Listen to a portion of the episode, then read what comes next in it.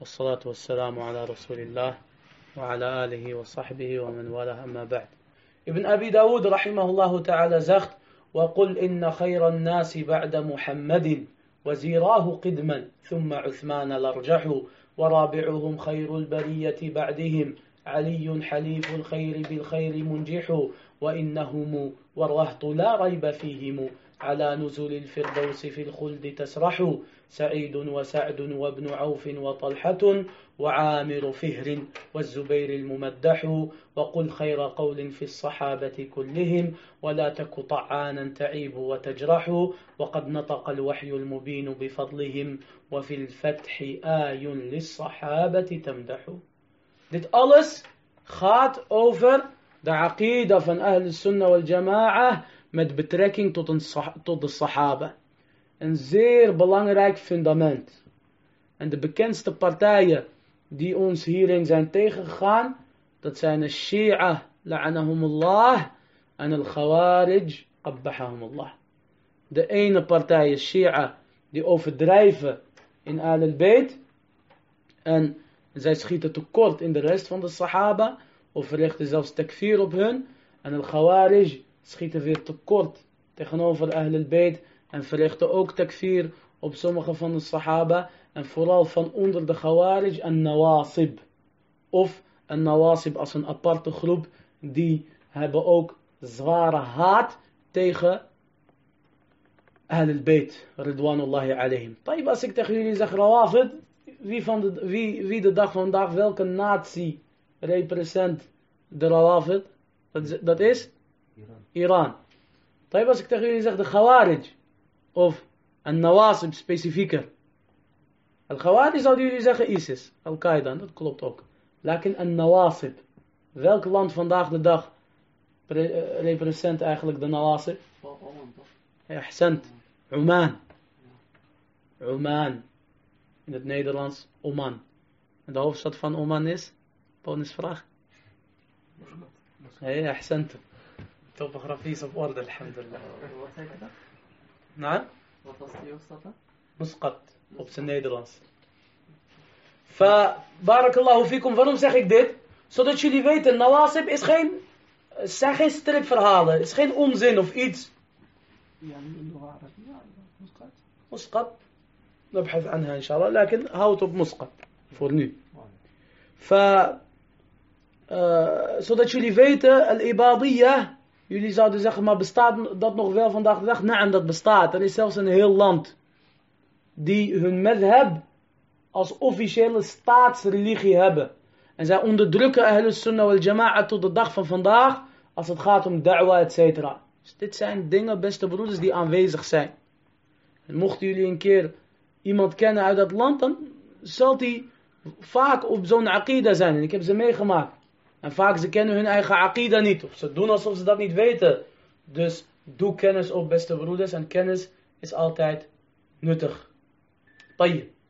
Dus al-rawafid en shia. Shia umuman en rawafid specifiek. En al-khawarij en de nawasib zijn, zijn ons tegengegaan in deze aqida van Ahlus Sunnah wal Jama'a. Al-Asha'ira niet. Al-Asha'ira niet. Fabarakallahu fikum. Als jullie een sheikh op YouTube of waar dan ook de Sahaba zien verdedigen, ga niet gelijk denken hij is een Salafi. Of alles is koek en ei. En hij kan ook een Ash'ari zijn of zelfs een Sofi. لأننا ما نختلف معهم في هذا الأصل. We hebben geen gilaf met hun in deze asel. Sterker nog, uh, een van de geleerden die zei, het enige verschil tussen een Shia en een Sofia is eigenlijk dat de, dat de Sofia wel van alle Sahaba houden en een Shia niet. Fa, kijk dus niet vreemd op, of wees niet verleid of misleid wanneer jullie een Ash'ari of een Sofi de Sahaba zien prijzen. En zij zijn het met ons eens in deze asal. En la shak, dit is de waarheid.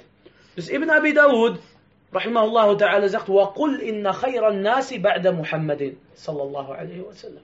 En zeg de beste mensen na Mohammed.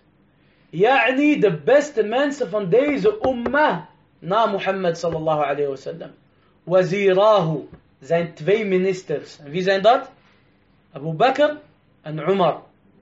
Qidman, thumma Uthman al-Arjahu. En daarna Uthman. Wazirah zijn twee ministers, Abu Bakr en Umar. Dus de beste mensen na Mohammed sallallahu alayhi wasallam zijn eerst Abu Bakr en op de tweede plek Umar radiyallahu anhu. Dat is bekend bij jullie, walillahi alhamd. Lakin let op, de beste van deze umma. Wa illa, de profeten zijn beter dan hun. Wa illa, de profeten zijn beter dan hun. Musa, Isa, etc. zijn beter dan Abu Bakr en Umar radiyallahu anhuma en de andere sahaba. Dus de sahaba zijn de beste van deze umma na Mohammed sallallahu alayhi wasallam. En de beste van de sahaba zijn Abu Bakr, Umar, en dan Uthman, en dan Ali, en dan de rest van uh, de tien Mubasharin bil Jannah, degene die, die het paradijs, eigenlijk die de blijde tijdingen hebben gekregen, dat zij het paradijs zullen binnentreden, en daarna al-Muhajirun, en daarna al-Ansar, Ashab al-Aqaba, etc., etc., en daarna men amana qabla al-Fath, wie voor de herovering van Mekka moslim is geworden, en daarna wie na de herovering van Mekka moslim is geworden. Wa kulla wa'ad Allahul husna. En alle sahaba die hebben het goede beloofd gekregen.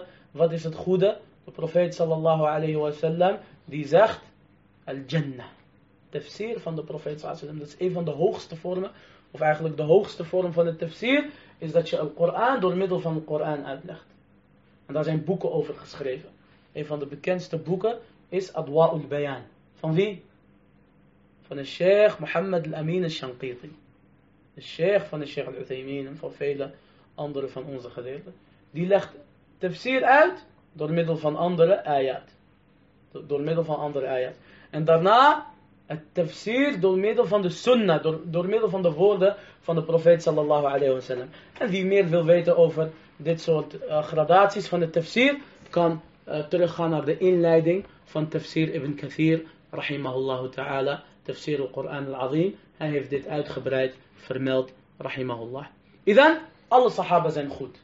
En alle sahaba zijn in het paradijs, maar sommige sahaba zijn beter dan anderen. En de beste van hun is Abu Bakr radiallahu anhu. En daarna de Khulafa Rashidin op de bekende volgorde bij jullie walillahi alhamd. Maar wat is, wat is een sahabi?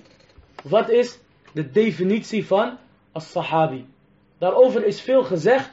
En het beste, alles omvattende hierin, is de uitspraak van Ibn Hajar, rahimahullah ta'ala. Kennen jullie Ibn Hajar al-Asqalani? Ibn Hajar al-Asqalani al-Shafi'i. Gestorven in het jaar 853 Hijri. Wat is het bekendste boek die deze imam heeft geschreven? Dat is inderdaad een van de bekendste boeken, Ahsant, Bulugh al-Maram. En hadithboeken in fiqh. En welke boeken nog meer? Fath al-Bari. Sharh, Sahih al-Bukhari. Nou is dit niet toevallig de beste druk, dus koop niet uh, deze druk. De beste druk tot nu toe is uh, Tab'a al-Tayba, Tahqiq uh, al-Firyabi. Voor de liefhebbers onder ons. En dat is de bekendste druk. En Sheikh bin Baz, rahimahullah ta'ala, heeft de aqida fouten die daarin staan eruit gehaald.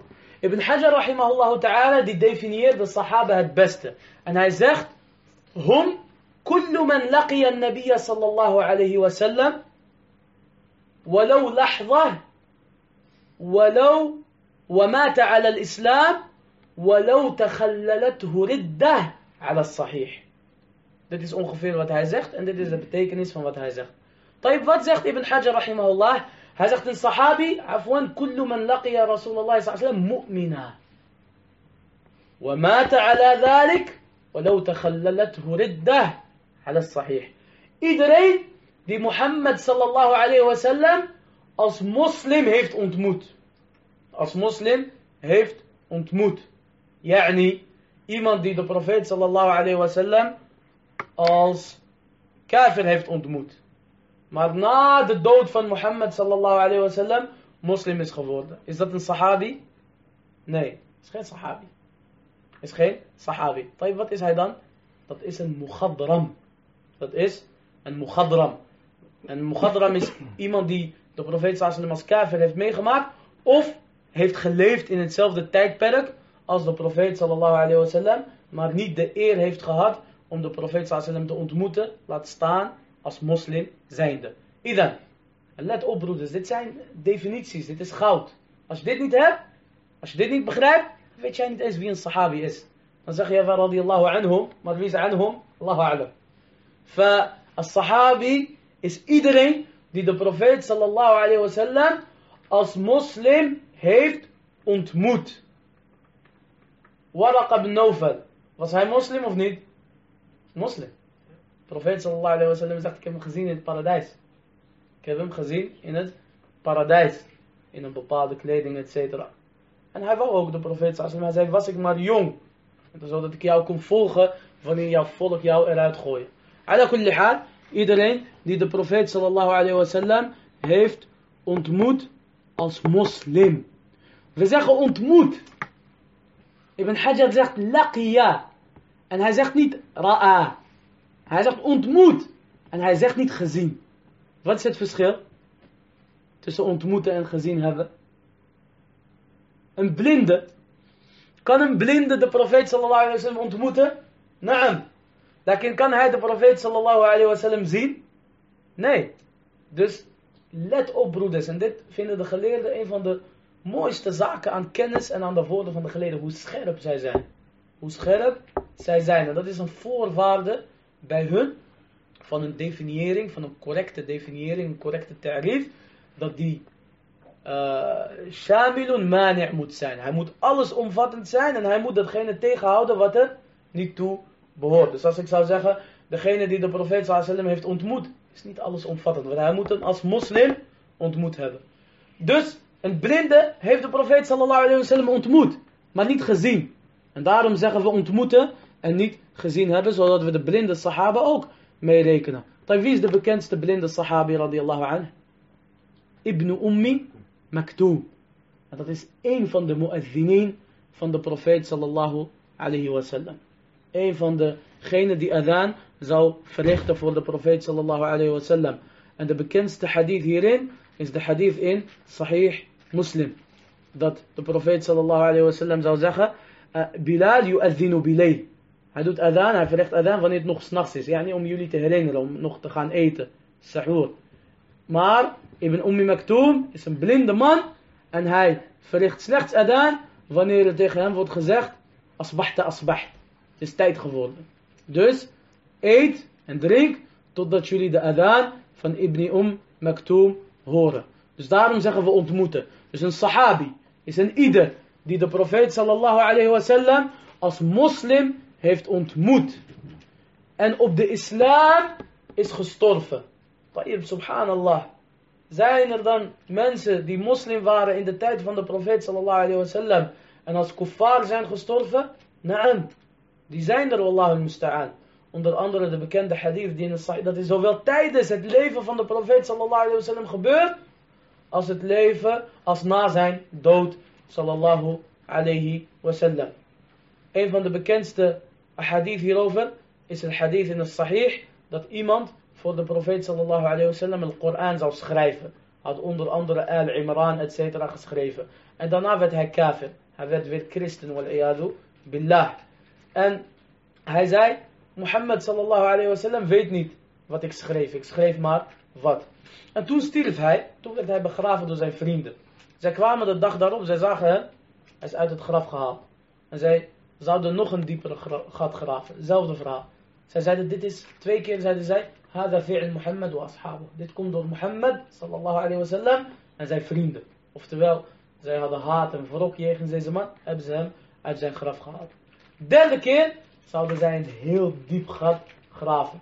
Kwamen zij weer terug, was hij weer uit zijn graf. Zeiden ze, Wallahi, ma hada bi fi'li Muhammad wa ashabu. Wallahi, het is onmogelijk de daad van Mohammed sallallahu alayhi en zijn vrienden. Oftewel, de grond accepteerde hem niet. Die spuugde hem uit. Zo'n vies en smerig persoon was het. En zonder twijfel was hij dat ook. Want hij zou liegen over de profeet sallallahu alayhi kulli haal, er zijn mensen kafir geworden. En ze zijn ketters geworden tijdens het leven van de profeet sallallahu alayhi wasallam. En er zijn vele mensen ketters geworden na de dood van de profeet sallallahu alayhi wasallam. Met name onder al-A'rab. En dat zullen we ook krijgen in de sira van Abu Bakr as-Siddiq radiyallahu anhu. Die we zo meteen zullen behandelen. Een van de grootste deugden van Abu Bakr as-Siddiq is dat hij de mensen had bestreden die eigenlijk ketters waren geworden na de profeet, na de dood van de profeet sallallahu alayhi wasallam. Dus de voorwaarde van een sahabi is dat je als moslim bent gestorven. Takhallalathu riddah. Al was je ooit even ongelovig geweest. Want dit is een derde toevoeging. Een vierde inmiddels al. Iemand kan na de dood van de profeet sallallahu alayhi wasallam ongelovig zijn geweest. Maar daarna toba verrichten en weer moslim worden. Wat is zijn hukm? Is hij sahabi of niet? As sahih. Het juiste van de woorden van de geleerden. En dat is wat Ibn Hajar al-Asqalani rahimahullah ta'ala zegt.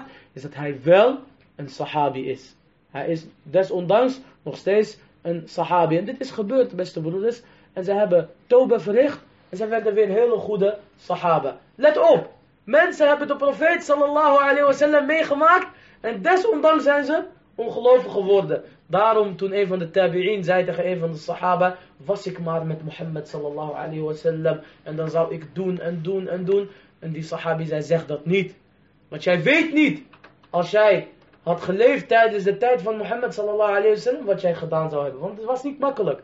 Beste broeders. Idan, dit is een sahabi. Iemand die de profeet sallallahu alayhi wasallam als moslim heeft ontmoet en op de islam is gestorven, al was hij even geen moslim. De laatste vraag. En de andere vragen kunnen inshallah na de les. En Najashi is moslim. De profeet sallallahu alayhi wasallam heeft salat al-ghaib voor hem gebeden. Lakin is hij een sahabi? Hij is geen sahabi. En daarom wordt gezegd, en Najashi awwal tabi'in. De koning van Abyssinia, van al-Habasha. Want hij heeft geloofd in Mohammed sallallahu alayhi wasallam. Hij is moslim geworden, et cetera. Maar hij heeft de profeet sallallahu alayhi wasallam niet ontmoet. Niet ontmoet. Ondanks dat de profeet sallallahu alayhi wasallam salat al-ghaib voor hem heeft gebeden. Dus let hierop, barakallahu fikum. Dit is belangrijk om te weten wie een sahabi is. Dus deze sahaba, dat zijn de beste mensen van deze ummah na Mohammed sallallahu alayhi wasallam. En Abu Bakr ibn Abi Dawood, rahimahullah ta'ala, die zegt, de beste van hun, na Mohammed sallallahu alayhi wasallam, wazirah. Zijn twee ministers. En alle sahaba zijn eigenlijk ministers van de profeet sallallahu alayhi. Wie zegt dat? Abdullah ibn Mas'ud. Abdullah ibn Mas'ud. Abu Abdurrahman radiyallahu anhu. Hij zegt, Allah azza wa jal heeft zijn profeet gekozen en hij heeft de sahaba ook uitgekozen als ministers voor zijn profeet. Dus de sahaba die waren daar niet toevallig, maar die zijn uitgekozen door Allah azza wa jal en uitverkoren om de, om de vrienden en de metgezellen en de compagnons van Mohammed sallallahu alayhi wasallam te zijn. De beste van hun, ja ikhwah, is Abu Bakr as-Siddiq radiyallahu anhu. En daar gaat de lezing van vandaag over. Wie is Abu Bakr as-Siddiq? Abu Bakr is een kunya. Is een kunya. Dat is niet zijn echte naam. Wat is zijn echte naam? Zijn echte naam is ala sahih Abdullah. Abdullah. Ibn Abi Quhafa. Ibn Abi Quhafa. En Abu Quhafa is ook een kunya. Abu Quhafa radiyallahu anhu. Want hij is een sahabi geworden aan het einde van de tijd van de profeet sallallahu alayhi wasallam. Na de herovering van Mekka is hij sahabi geworden. Hij heet Uthman. Hij heet Uthman. Idan Abu Bakr heet eigenlijk Abdullah ibn Uthman. Tayyib, waarom heet hij Abu Bakr? Hij had geen enkele zoon die Bakr heet. Maar ondanks dat was zijn kunya Abu Bakr, vader van Bakr, letterlijk vertaald. Dat is iets wat bekend is bij de Arabieren. Het is geen voorwaarde voor, van een kunya dat je een kind hebt. Of dat je een van je kinderen zo laat heten. En de mooiste die hierover heeft gesproken is Ibn al-Qayyim rahimahullah ta'ala fi Tuhfat al-Mawlud.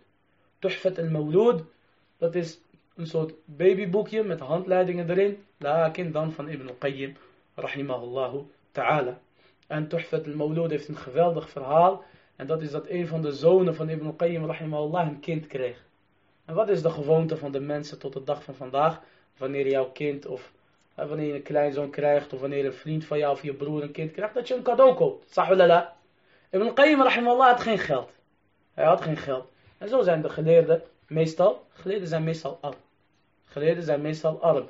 Alleen de kennis houdt hun ervan af om eigenlijk te werken en tijara te doen zoals ahl dunya doen. Nou, zij werken wel wat en zij doen wel af en toe wat handel, maar als zij genoeg hebben om te leven en te eten, dan sluiten zij de zaak. Zoals de Sheikh al-Albani rahimahullah ta'ala deed. Die zou drie uurtjes werken en niet eens elke dag een paar, uur per, een paar keer per week. En als hij genoeg heeft, dan sluit hij de zaak. Dus daarom zijn zij arm. Omdat ze deze dunya hebben verkocht voor al-akhirah. Ibn Qayyim rahimahullah die kreeg een klein kind. Lakin hij had geen geld voor een cadeau. Dus wat zei hij tegen zijn zoon? Ik had geen geld voor een cadeau, dus ik heb dit boek voor jou geschreven. Tuhfat al-Mawlud. Een boek waarvan de umma van Mohammed sallallahu alayhi wasallam nog, nog steeds profiteert tot de dag van vandaag. Hij zegt in dit boek, rahimahullah ta'ala, en het is geen voorwaarde van een kunya, dat jij een zoon hebt met dezezelfde naam. Zoals Abu Bakr, het is niet bekend dat een van zijn zonen Bakr zou heten. Umar Abu Hafs had geen zoon die Hafs heette. Had wel een dochter, die heette Hafsa, maar dat is wat anders. Khalid ibn al-Walid heette Abu Suleiman. Maar hij had geen zoon die Suleiman heette. En ik zeg, zoals bekend is van de hadith in het sahih, dat Aisha radiallahu anha zei, Ja Rasulallah, al jouw vrouwen hebben een kunya, behalve ik. En toen zei de profeet sallallahu alayhi wa sallam, jij bent um Abdillah. Jij bent um Abdillah. Terwijl Aisha radiallahu anha is gestorven, kinderloos. Kinderloos is gestorven, zonder kinderen radiallahu anha. Dus zijn kunya is Abu Bakr, as-Siddiq radiallahu anha, Abu Bakr. En daarmee staat hij ook bekend bij de ummah. Ook al had hij geen kind die Bakr heette. Abu Bakr as-Siddiq. Waarom as-Siddiq? Omdat hij de eerste is die in Mohammed sallallahu alayhi wasallam heeft geloofd van de mannen zonder enige twijfel.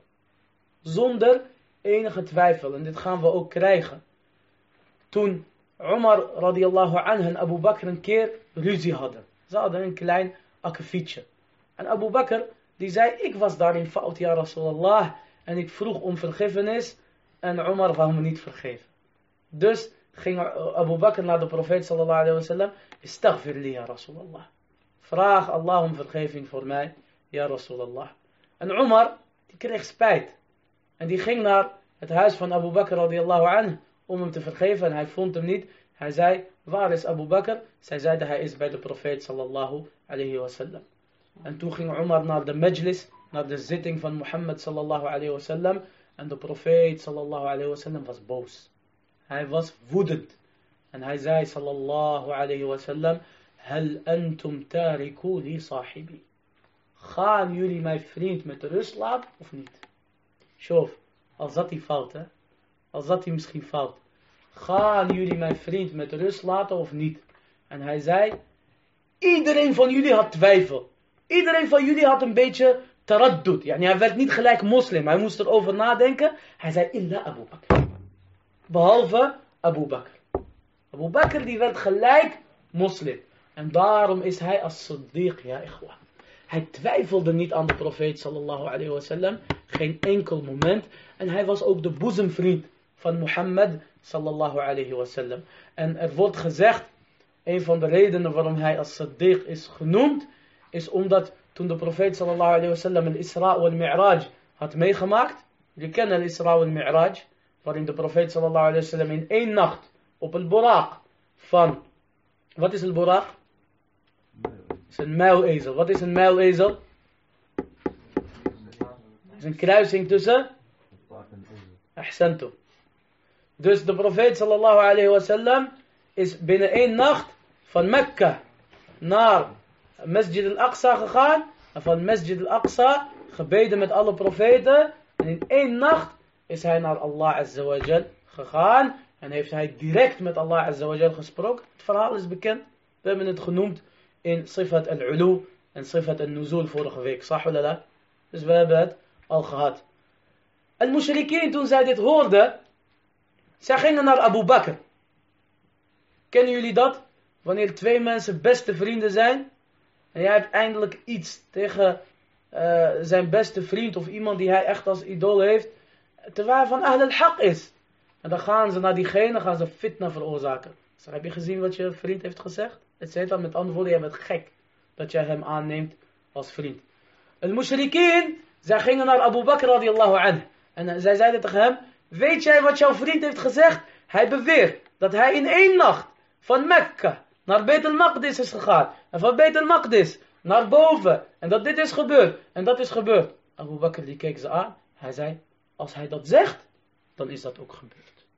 Als hij dat zegt, dan is dat ook gebeurd Zonder enige twijfel, ja ikhwa. Waarom? لأنه رسول الله والنجم إذا هوى ما ضل صاحبكم وما غوى وما ينطق عن الهوى إن هو إلا وحي يوحى De profeet sallallahu alayhi wa sallam praat niet uit begeertes.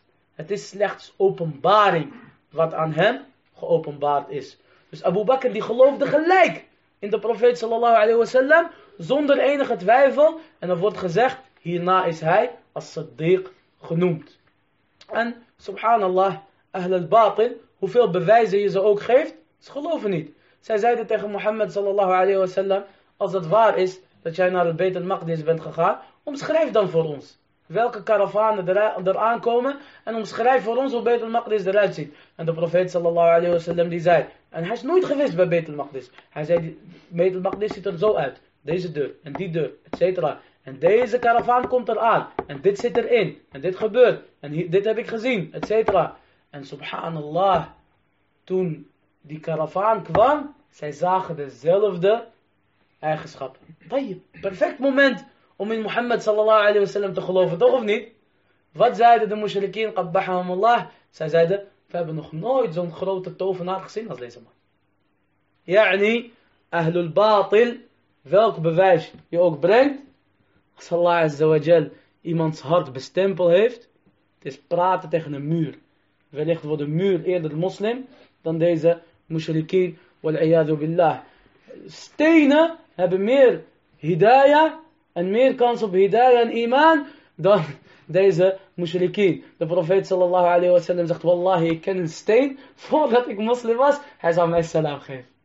En deze mushrikeen geven geen salam aan Mohammed sallallahu alayhi wa sallam. Ala kulli haal, dit is een van de redenen waarom er wordt gezegd dat hij als Siddiq wordt genoemd, radiyallahu anhu. En een van zijn bijnamen is Al-Atiq. Een van zijn bijnamen is Al-Atiq. En er wordt gezegd dat hij Al-Atiq heette Yahya ibn Ma'in. Rahimahullah ta'ala zegt, de reden dat hij Al-Atiq heet is omdat hij heel knap was.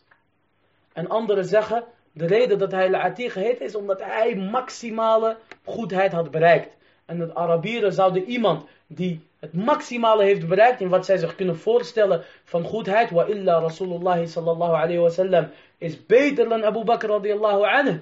Zouden hem al-Atiq noemen. En er wordt gezegd dat zijn moeder, elke zoon, elk kind die zij zou krijgen, zou sterven. En toen zij Abu Bakr kreeg, ging zij met hem naar al-Kaaba. En zij zei, uh, zij zei Allahumma inna hada atiquka min al-maut, fahabhu li. O Allah, laat deze vrij zijn van de dood. Bevrijd hem eigenlijk, of red hem van de dood en gun hem aan mij. En vele dingen worden gezegd. Ala kulli hal, zijn bijnaam, een van zijn bijnamen is Al-Atiq. En Abu Bakr radiallahu anhu, ja ikhwah, yani is geschapen voor de islam. Wallahi, alladhi la ilaha ghayra. Abu Bakr radiallahu anhu heeft nog nooit shirk gepleegd. Zelfs in el jahiliyyah niet. Toen iedereen stenen en afstandbeelden en poppen en wat dan ook zouden aanbidden, Abu Bakr radiallahu anhu zou dat niet doen. Sterker nog, Abu Bakr radiallahu anhu heeft geen wijn gedronken. Nog nooit alcohol geconsumeerd. Niet in de jahiliyyah en ook niet in de begintijd van de islam toen gammer nog halal was. Toen alcohol nog halal was. Dit is Abu Bakr radiallahu anhu. En alles wat ik zeg, ja, ikhwa, is slechts een inleiding. Wallahi, met zijn sira zijn we niet eens begonnen. En we kunnen ook niet zijn sira behandelen in één majlis. Wallahi, al zouden we een week een dagelijkse lezing hebben over de sira van Abu Bakr radiallahu anhu. We zouden niet klaar zijn. Zo geweldig is deze man radiallahu anhu. En dit en vele andere zaken laten jullie begrijpen waarom hij de beste vriend van Mohammed sallallahu alayhi wasallam was. En de beste sahabi en de eerste khalifa die de islam heeft gekend. De eerste leider na Mohammed sallallahu alayhi wasallam. Daarom zegt de profeet sallallahu alayhi wasallam. Als de iman van deze umma in één weegschaal zal worden geplaatst. Of in één schaaltje van de weegschaal. En de, um, en de iman van Abu Bakr radiallahu anhu. Fi kiffah. In een andere schaal. Wallahi de iman van Abu Bakr. De profeet sallallahu alayhi wasallam zegt. De iman van Abu Bakr zou zwaarder wegen. Dit is Abu Bakr radiallahu anhu. Abu Bakr. De profeet sallallahu alayhi wasallam is, is geboren in Amil Fil. Abu Bakr radiallahu anhu is, gestorven, is geboren 2,5 jaar na Amul Fil. Zij was 2,5 jaar jonger dan Mohammed sallallahu alayhi wasallam. En de profeet sallallahu alayhi wasallam is gestorven op zijn 63ste. En Abu Bakr radiallahu anhu is ook gestorven op zijn 63ste. En Umar radiallahu anhu ook. Toen Abu Bakr moslim werd, had hij 40.000 dinar. 40.000 gouden muntstukken. Ik heb dat net snel proberen te berekenen. Je zit zeker op 3,5 miljoen euro. Vandaag de dag. Hij was een grote handelaar. Abu Bakr as-Siddiq. Wallahi ja, ikhwa, toen hij stierf had hij niks. Toen hij stierf had hij niks. Alles uitgegeven omwille van Allah Azza wa Jal. Het is zelfs zo, toen hij khalifa werd. Toen hij de leider van de moslims werd, werd hij gezien door de sahaba, terwijl hij zou lopen naar de markt. En hij had kleren op zijn schouders. En zij zeiden, al-Dhahabi rahimahullah, al-imam al-Dhahabi, overlevert dit met isnad in Sir Alam al-Nubala. Zij zeiden tegen hem, waar gaat u naartoe, ja Amir al-Mu'minin? Hij zei, ik heb kinderen, dus ik moet eten voor ze regelen, et cetera. En toen zeiden ze, ga naar Abu Ubaidah en hij zal voor jou een salaris uitschrijven. Zo was Abu Bakr radiallahu anhu. Van miljonair naar alles uitgeven omwille van Allah. En naar wanneer hij de leidingspositie had, niks pakken van de geld van de moslims waar hij recht op heeft. En hij is de meeste die daar recht op heeft. Nee, hij zal zijn eigen kleren verkopen. Zodat hij zijn kinderen zal kunnen voeden. Radiallahu anhu wa ardah. Dus dat is Abu Bakr as-Siddiq. En een van zijn bijnamen is ook Al-Atiq. En de profeet sallallahu alayhi wa sallam hield ontzettend veel van hem. De sahaba zouden zeggen, en in hoeveel ahadith staat wel niet, Dhahabtu ana wa Abu Bakr wa Umar. Ataitu ana wa Abu Bakr wa Umar. Abu Bakr en Umar en ik zijn gegaan. Abu Bakr en Umar en ik zijn gekomen. Ja, niet de profeet sallallahu alayhi wa sallam, die hield van hem. Het is zelfs zo dat de profeet sallallahu alayhi wa sallam werd gevraagd, wie is de meest geliefde persoon bij u? Hij zei Aisha. En Aisha is zijn vrouw en de dochter van Abu Bakr as-Siddiq radiallahu anhu.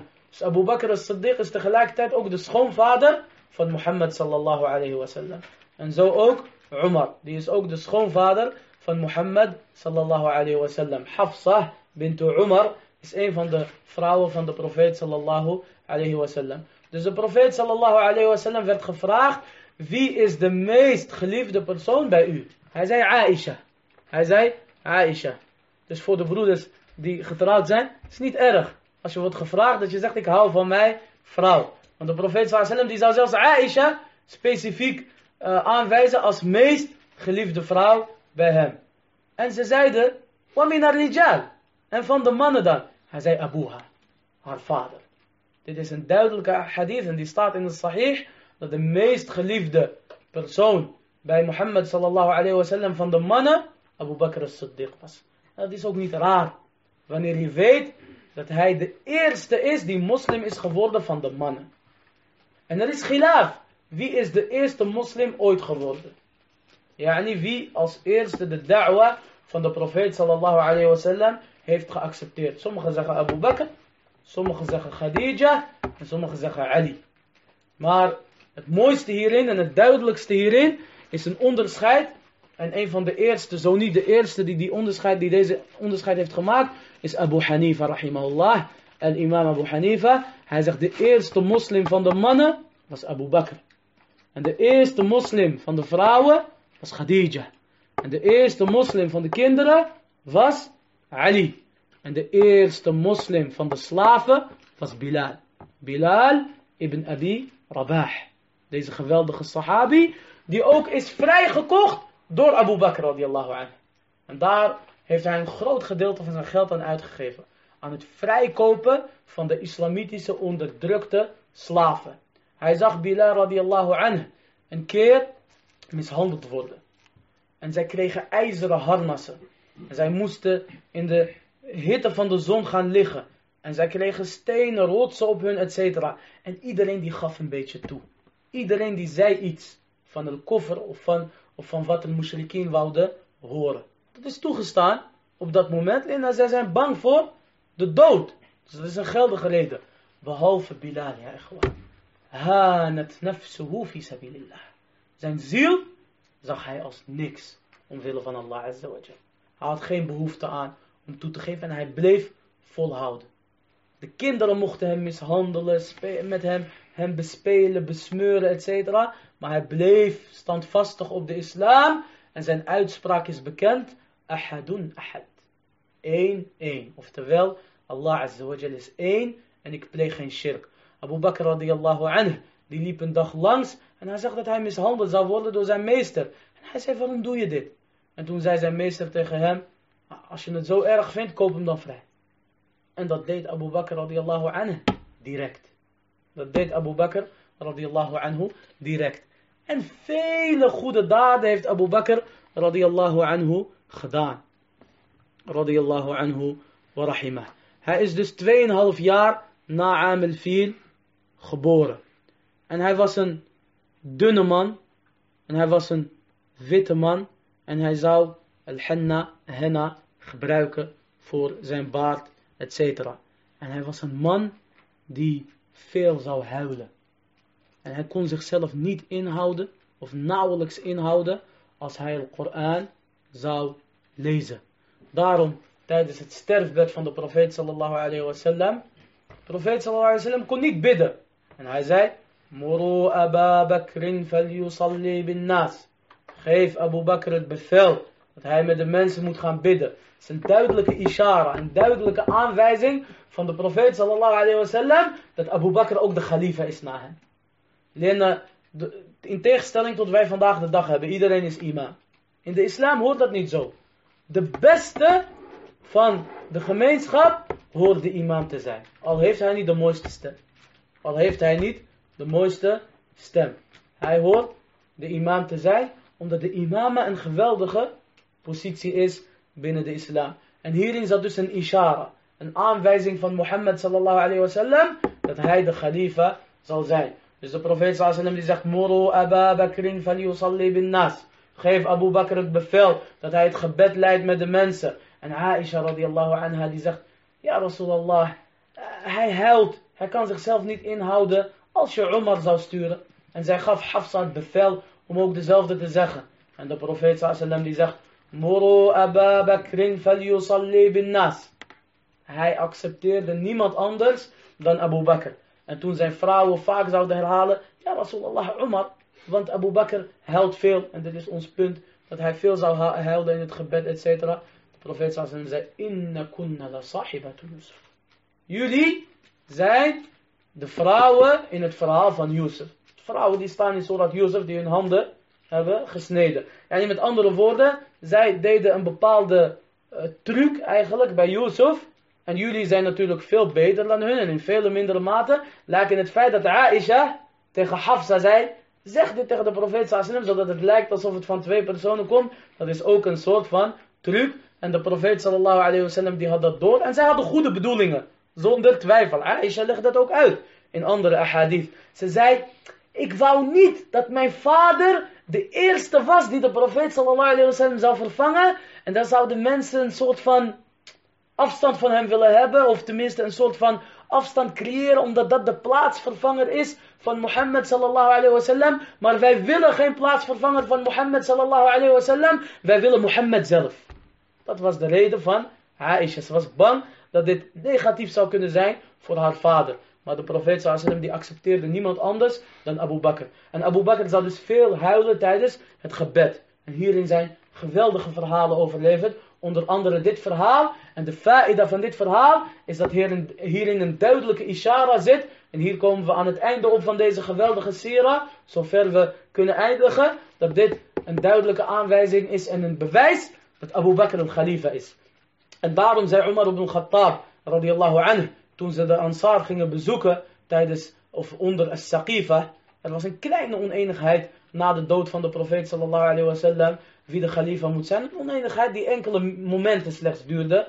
De Ansar zeiden, minna amir wa minkum amir. Van onze leider en van jullie een leider. En een van de sterkste argumenten van Umar ibn Khattab radiyallahu anhu was... De profeet sallallahu alayhi wasallam heeft hem aangesteld voor onze dien. Wanneer? Voor het gebed. De profeet wasallam stelde Abu Bakr aan als gebedsopvolger. En dat is dien, is geen dunya. Dat is dien. De profeet, eh, dus Omar zegt, de profeet sallallahu alayhi wa sallam heeft Abu Bakr uitgekozen voor onze dien. En hij was tevreden over hem voor onze dien. Zijn wij dan niet met hem tevreden over onze dunya?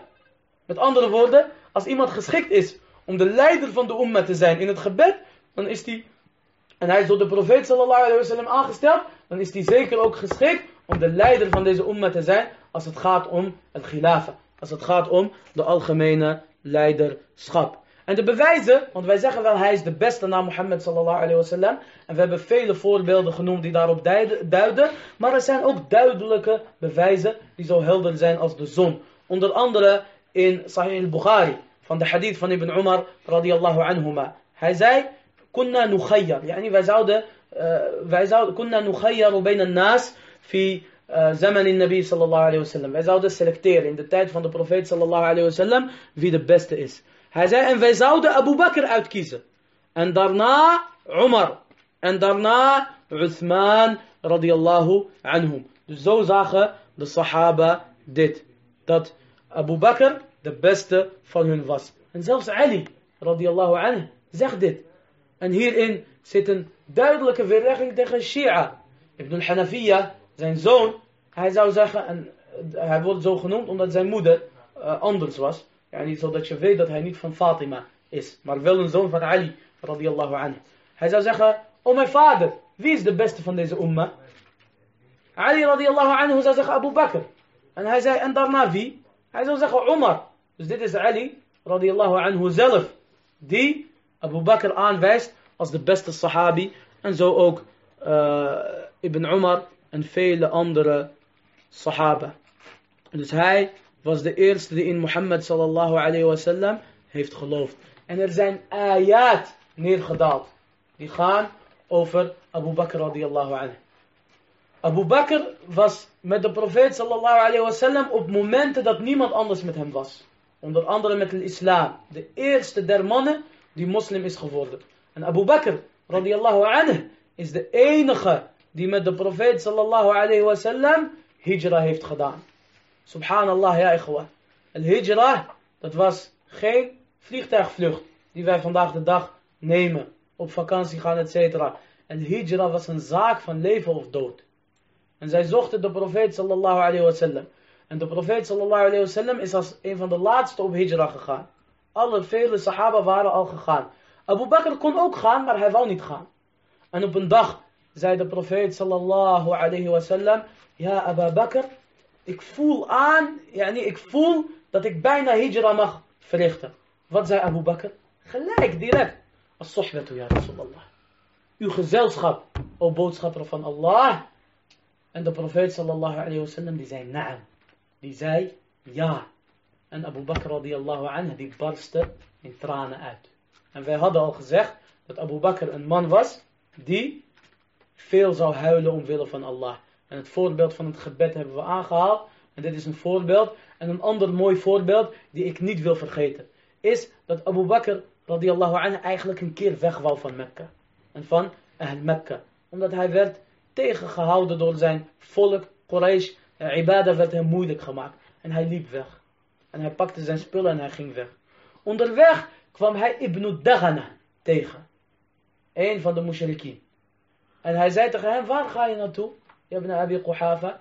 Hij zei, mijn volk houdt mij tegen om mijn Heer te aanbidden, etc. Dus ik ga naar het land van Allah Azawajal. Ik ga lopen in het land van Allah Azawajal en mijn Heer aanbidden. En toen zei Ibn Daghana tegen hem, Wallahi, iemand net als jou wordt niet weggestuurd. Iemand net als jou, ja Abu Bakr, hoort niet weggestuurd te worden. Want jij bent goed met de familiebanden. En jij helpt degene die hulp nodig heeft, etc. Komen deze eigenschappen jullie bekend voor? Dit zijn, subhanallah, dezelfde eigenschappen die Khadija zei tegen Mohammed sallallahu alayhi wasallam. Toen Mohammed de eerste keer Jibril alayhi salam had ontmoet. En eigenlijk, het verhaal is bij jullie bekend. Iqra ma ana biqari, etc. Dezelfde eigenschappen wat Khadija zei, zoals staat in Sahih al-Bukhari. Tegen Mohammed sallallahu alayhi wasallam, zei Ibn Daghana tegen Abu Bakr radiallahu anhu. Iemand net als wordt niet weggestuurd te worden, want jij helpt de armen, je bent goed voor je familiebanden, etc. etc. Dus kom met mij mee en ik zal jou beschermen. En dit was bekend in de tijden van de Arab. En dit noemen ze al-jiwar. Al-jiwar. Het geven van bescherming. Net als de profeet sallallahu alayhi wasallam. Door wie werd hij beschermd? Door zijn oom. En door Banu Hashim. Behalve de uh, slechtste onder hen, net als Abu Lahab, etc. Lakin het was bekend, als jij uit een sterke stam komt, niemand kan jou aanraken. Amma als jij een slaaf bent of een onbekende of een vreemdeling, anakallah. Je hebt niemand die jou kan beschermen. Behalve als iemand jou al-jiwar geeft. Behalve als iemand jou al-jiwar geeft. Bescherming. En tot de dag van vandaag komt dit voor in sommige landen. Dat mensen zeggen, deze man, ik bescherm hem. En zelfs tussen landen, alliantie en verbindenissen, net als de NAVO. Als je één van hun aanvalt, dan is dat een aanval op hun allemaal. Dan is dat een aanval op al die landen. Dus ook de Arabieren hadden al-jiwar. Dus Ibn Daghana zei, ja Quraysh, Abu Bakr is in mijn jiwar, in mijn bescherming. Met andere woorden, kom je aan Abu Bakr, dan kom je aan mij. Zij zei, de Quraysh zei, en Ibn Daghana was een man van status. Niet iedereen kan bescherming geven, alleen mensen van status. Zij zeiden van, Tayyib, is goed, Ibn Daghana, lakin laat hem al zijn heer aanbidden in zijn huis.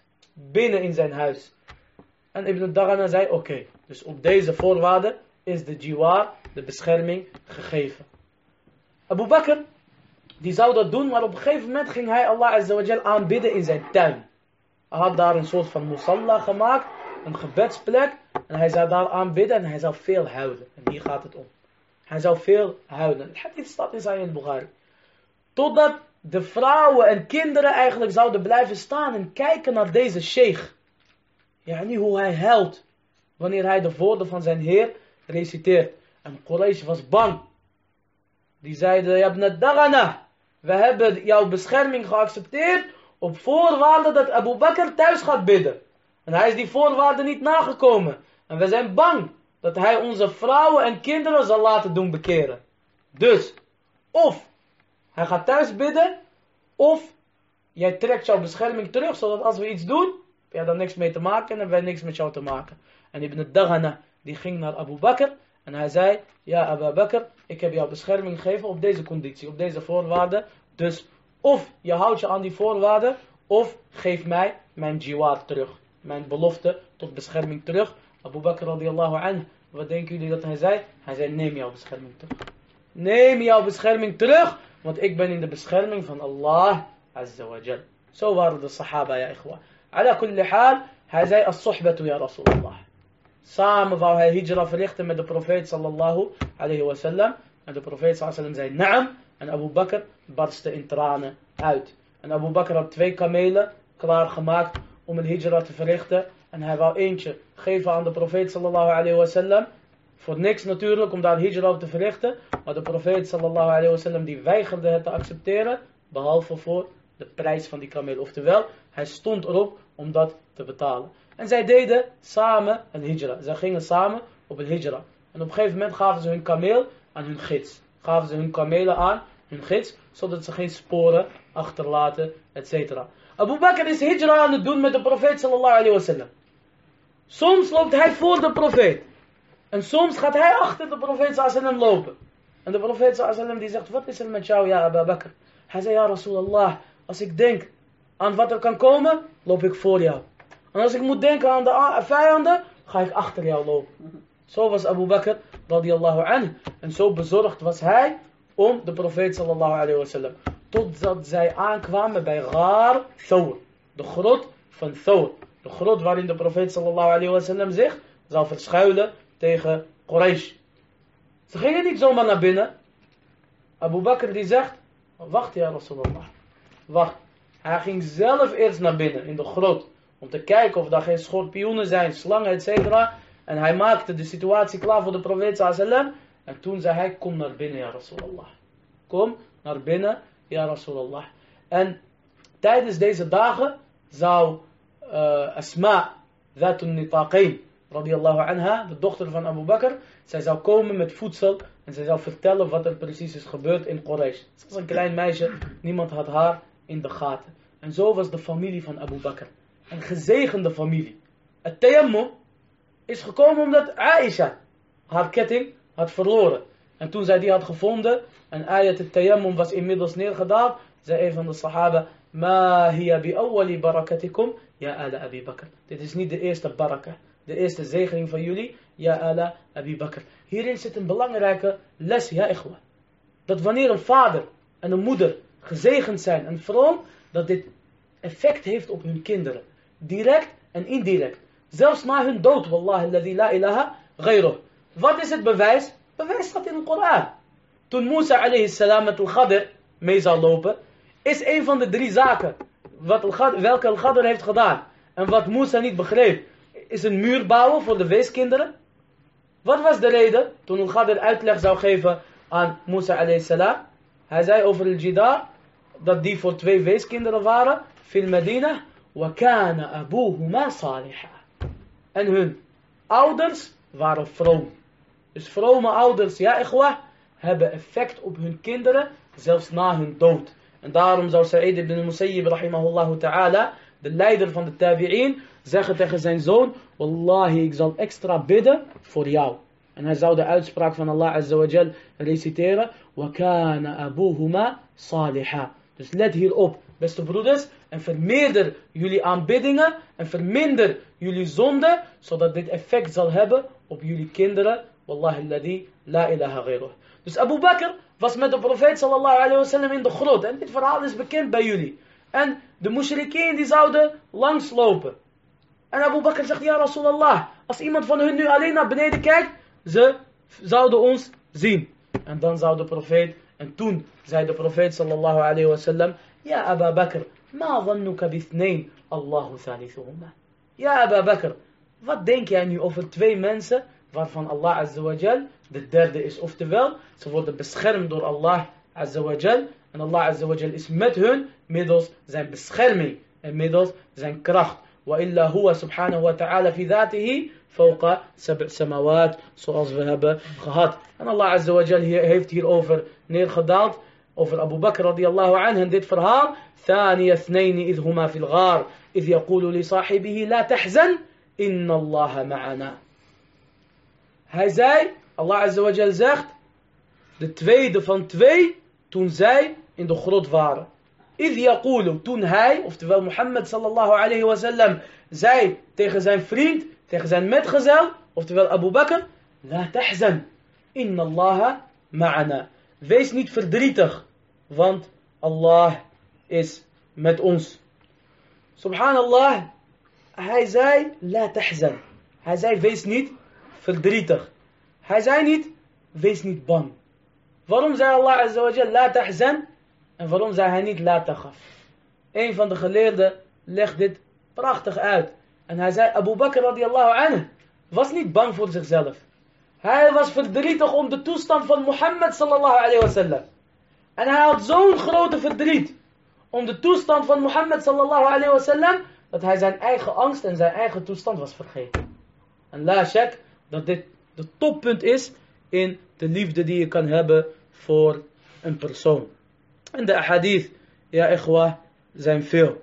De ahadith over Abu Bakr radiyallahu anhu zijn veel. Een van deze hadith is dat hij uiteraard een van de leiders was tijdens de slagvelden. Een van de leiders was tijdens de slagvelden. En hij is de eerste leider van de moslims. En we hebben daarover een aantal ahadith genoemd. En Abu Bakr is een van de mensen waarover de profeet, of waar, waarvan de profeet sallallahu alayhi wasallam ons heeft bevolen om zijn sunnah te volgen. Subhanallah. Wij volgen de sunnah van de profeet sallallahu alayhi wasallam. En van de sunnah van de profeet sallallahu alayhi wasallam, ja Majid, is dat je de sunnah volgt van vier andere sahaba. En dat zijn al-Khulafa al-Rashidin. En de beste van hun is Abu Bakr radiyallahu anhu. Dus het volgen van de sunnah van Abu Bakr is van de sunnah, of de, het volgen van de handelingen van Abu Bakr is van de sunnah van Mohammed sallallahu alayhi wasallam. En dan vragen jullie wellicht om een voorbeeld. Een voorbeeld is onder andere dat deze Koran die jullie zien, deze masahif, die was niet zo tijdens het leven van Mohammed sallallahu alayhi wasallam. Die was wel compleet verzameld, maar die was niet verzameld in één boek. En Abu Bakr radiallahu anhu is degene die opdracht heeft gegeven aan Zayd bin Thabit radiallahu anhuma om de Koran te verzamelen als één compleet boek. Oftewel alles, de hele Koran in één boek. Dit is de sunnah van Abu Bakr. Niemand mag zeggen dit is bid'ah. Want de, want de profeet sallam heeft ons bevolen om de sunnah van Abu Bakr te volgen. En een van de sunnah van Abu Bakr radiallahu anhu is dat hij soms zou zeggen in de derde rak'a van Salat al-Maghrib. In de derde rak'a van Salat al-Maghrib zou hij na Surat al-Fatiha reciteren Rabbana la tuzigh qulubana ba'da idh hadaytana wa hab lana min ladunka rahmah innaka anta innaka anta ish innaka anta al-wahhab. Eén ayah van Al-Imran zou Abu Bakr reciteren. Dit is ook een sunnah. Dit is ook een sunnah. En Abu Bakr radiallahu anhu, dat was toppunt. Dat was het toppunt van de sahaba in de ibada. Hij had iets in zijn rug. Hij had iets in zijn rug. En een van de mensen zei tegen hem, ja Abu Bakr, ga jij niet naar de dokter? Hij zei, at-tabib Allah. De dokter is Allah azza wa jal. Zoveel vertrouwen en zo bezig was hij met Allah azza wa jal, dat hij niet eens aandacht meer had voor overige zaken. Taban, dit is een niveau die niet, die niet iedereen heeft. En een niveau alleen voor het zuhad. Dus let daarop, barakallahu fikum. En Abu Bakr radiallahu anhu, die was schaamtevol.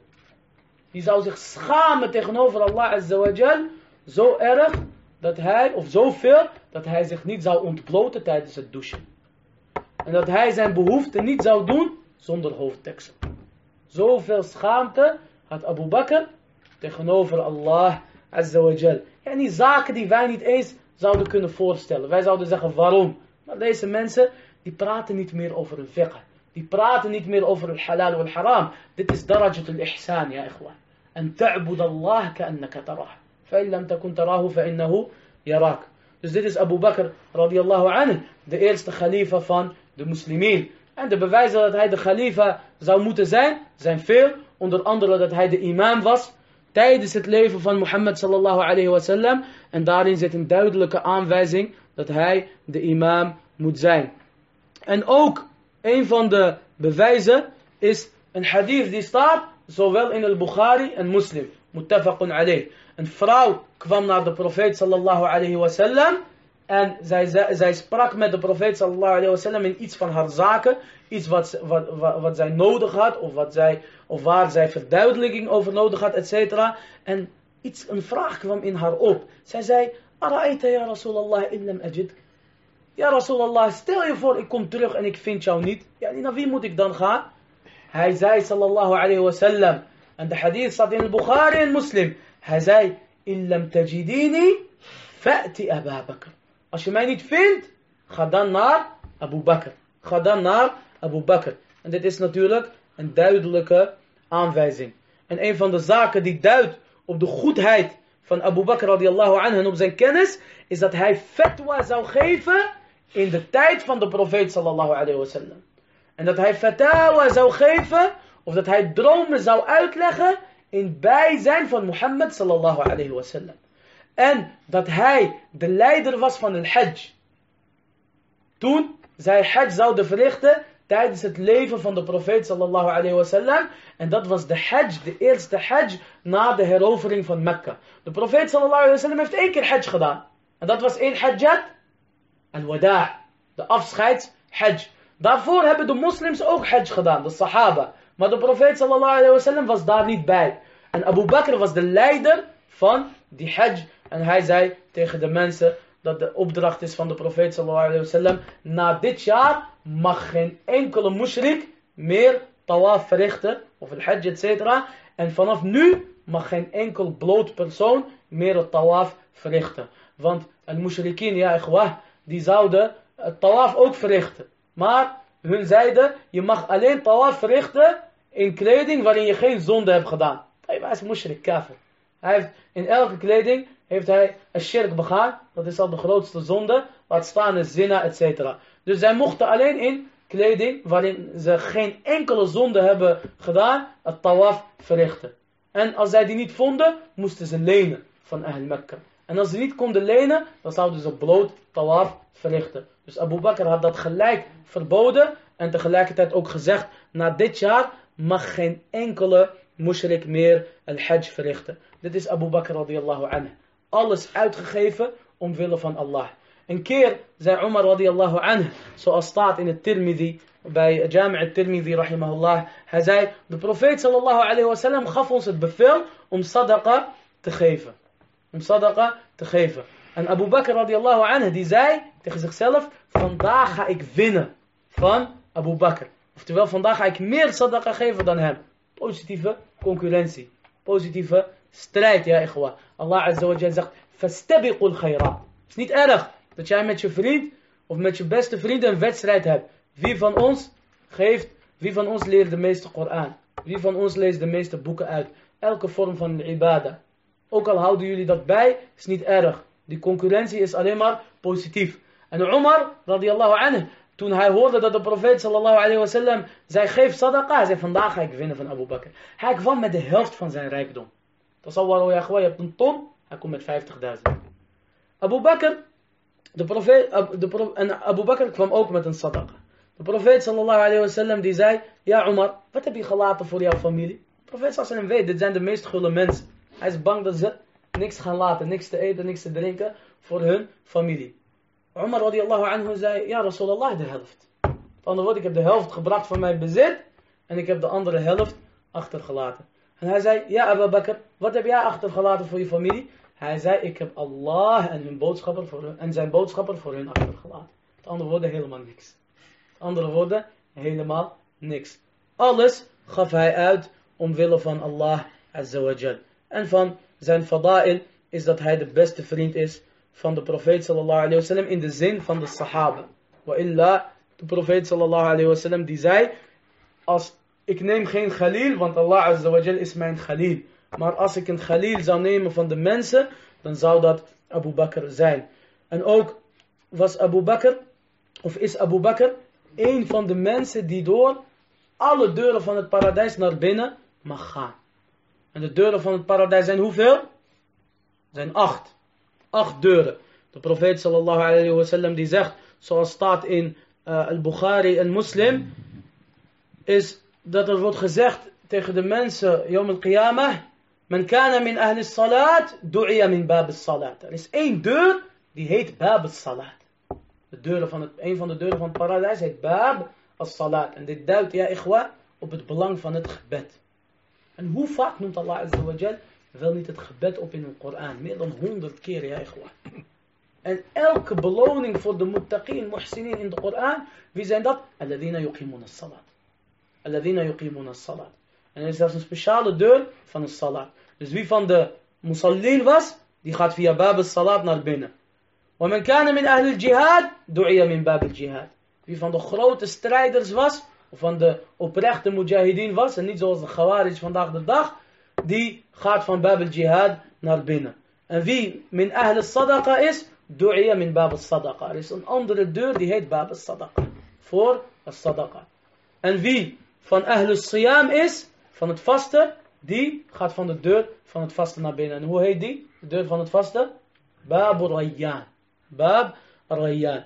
Toen Abu Bakr radiallahu anhu dit hoorde, zei hij... Fahal yud'a minha. Is er iemand die van alle deuren geroepen zal worden? Ja Rasulallah. De profeet sallallahu alaihi wasallam die zei, Naam. Wa arju an takuna minhum ya Abu Bakr. En ik hoop dat jij van hun zal zijn. Ja Abu Bakr. En de profeet sallallahu alayhi wasallam die zei, zoals staat in Sahih Muslim, hij zou zijn sahaba vragen stellen. Hij zei, men asbaha minkum al-yawma sa'ima. Wie van jullie is vandaag vastend opgestaan? Abu Bakr zei, ana ya Rasulallah. Ik. De profeet sallallahu die zei, فَمَنْ تَبِعَ مِنْكُمُ الْيَوْمَ جَنَازَ Wie van jullie heeft een janaza vandaag gevolgd? Abu Bakr zegt, ana. Ik.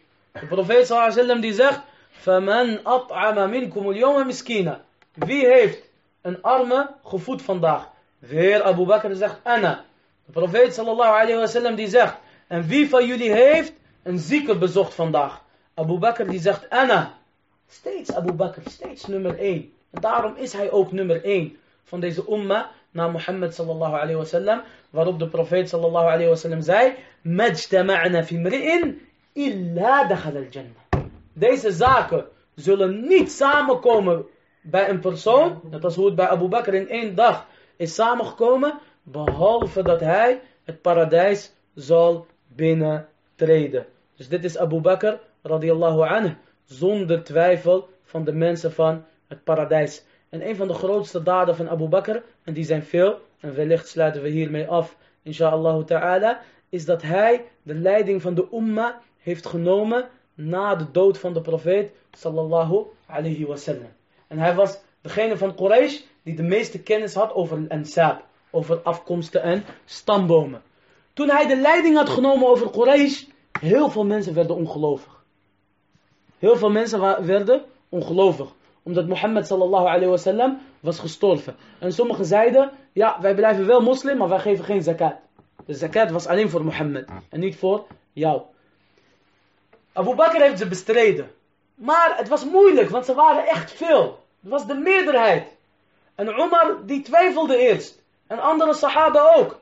En Abu Bakr die stond en hij zei, Wallahi, als mij één teugel, of iets waarmee de kamelen worden beteugeld, weigeren, die zij zouden geven aan Mohammed sallallahu alayhi wasallam, dan nog zou ik ze bestrijden. Oftewel, het is oorlog, het is oorlog. Shof Abu Bakr, het Farouk, de dappere, wiens sira wij volgende week gaan, gaan behandelen, twijfelde. En Abu Bakr, naam? Eh, Umar, afwan, al-Farouk, de dappere, die twijfelde even. Maar Abu Bakr, die juist bekend staat om zijn zachtheid, etc., die was ferm en die twijfelde geen seconde. Hierin wordt het verschil duidelijk tussen deze twee. En Umar zei, wallahi, toen ik zag dat Abu Bakr yani, bleef op dit standpunt, toen wist ik, dit is al-haq. Dit is al-haq. En een van de mooie dingen die Abu Bakr had gedaan, is dat hij de jaysh, de leger van Usama, die was gestuurd door Mohammed sallallahu alayhi wasallam om de Romeinen te bevechten in de Sham, hij heeft die niet gestopt. Terwijl de Sahaba wel zeiden, ja Amir al-Mu'minin, stop nou die leger, haal die terug, want we hebben hem nodig. In het bevechten van de Bedouinen, die ongelovig zijn geworden. Hij zei, wallahi, ik zal geen enkel leger stoppen, die is gestuurd door Mohammed sallallahu alayhi wasallam. Yani iets waarmee Rasulullah mee is begonnen, dat stop ik niet. Dat stop ik niet. En hierin zat een grote hikma, ja ikhwa. Wat is de grote hikma? Dat de Romeinen zeiden, Allah al-musta'an. Hij is bezig met zijn eigen mensen en tegelijkertijd is hij ook nog bezig met ons. Hoeveel kracht heeft deze man wel niet? En hoeveel kracht heeft deze umma wel niet? Zien jullie deze, um, zien jullie deze hikma? Die is gebeurd doordat Abu Bakr radiallahu anhu zich heeft vastgehouden aan de sunnah van de profeet sallallahu alayhi wa sallam. En zo waren het zelf. Ahmed ibn Hanbal zou drie dagen verstoppen. En hij zei tegen zijn, uh, degene bij wie hij ondergedoken was, breng mij naar een andere plek. Hij zei, ja Abu Abdullah, ja Ahmed ibn Hanbal, het is moeilijk. Blijf gewoon hier. Hij zei, ik ga jou uitleggen waarom. Maar ga jij mij dan gehoorzamen? Hij zei, ja. Ahmed ibn Hanbal die zei, Mohammed sallallahu alayhi wa sallam en Abu Bakr, die bleven slechts drie dagen in de grot. En daarom blijf ik ook drie dagen. Hoe kan het zo zijn dat wij Mohammed sallallahu alayhi wa sallam volgen in makkelijke tijden en niet in moeilijke tijden? Shufu ya ikhwa. Ahmed ibn Hanbal. Hij is in, in, in, in, hij staat tussen leven en dood. Als de leider hem vindt, kop eraf. Waar denkt hij aan? Niet eens aan de fara'id of de salat of de som of Ramadan of de hajj. Hij zegt Mohammed sallallahu alayhi wa sallam en Abu Bakr hebben drie dagen verstopt. Ik ook slechts drie dagen. En hiermee, ja, ikhwa, door dit soort zaken, door dit soort, door het volgen van de profeet sallallahu alayhi wa sallam tot in de details, kennen jullie Abu Bakr en Ahmed ibn Hanbal tot de dag van vandaag. Niet net als de mensen van vandaag. Ze lezen de Koran, ze lezen al-qadf is haram, ze lezen het is haram om iemand zonder vier getuigen te beschuldigen van een zina, en zij doen dat toch. En als hun sheikh dat heeft gedaan, verdedigen ze hem.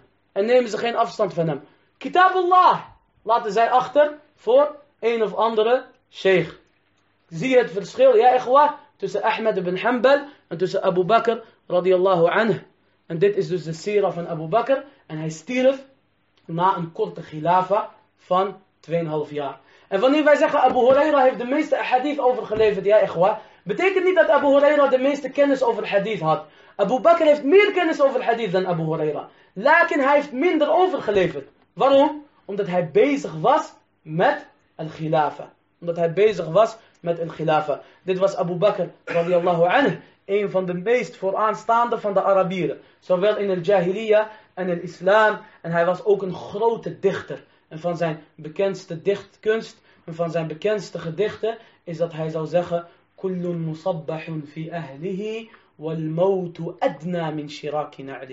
Iedereen van ons wordt wakker in zijn familie. Maar de dood is dichterbij dan jouw schoenveters.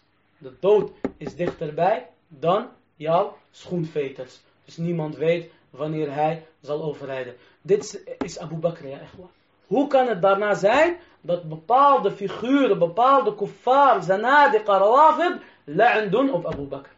Vandaag de dag en het takfir op hem doen. Weet ja, ikhwah, dat wanneer jullie zien dat bepaald volk ta'an doet en Abu Bakr en Umar lasteren, dat zij hiermee niet Umar willen of Abu Bakr, hiermee willen zij Mohammed sallallahu alayhi wa sallam.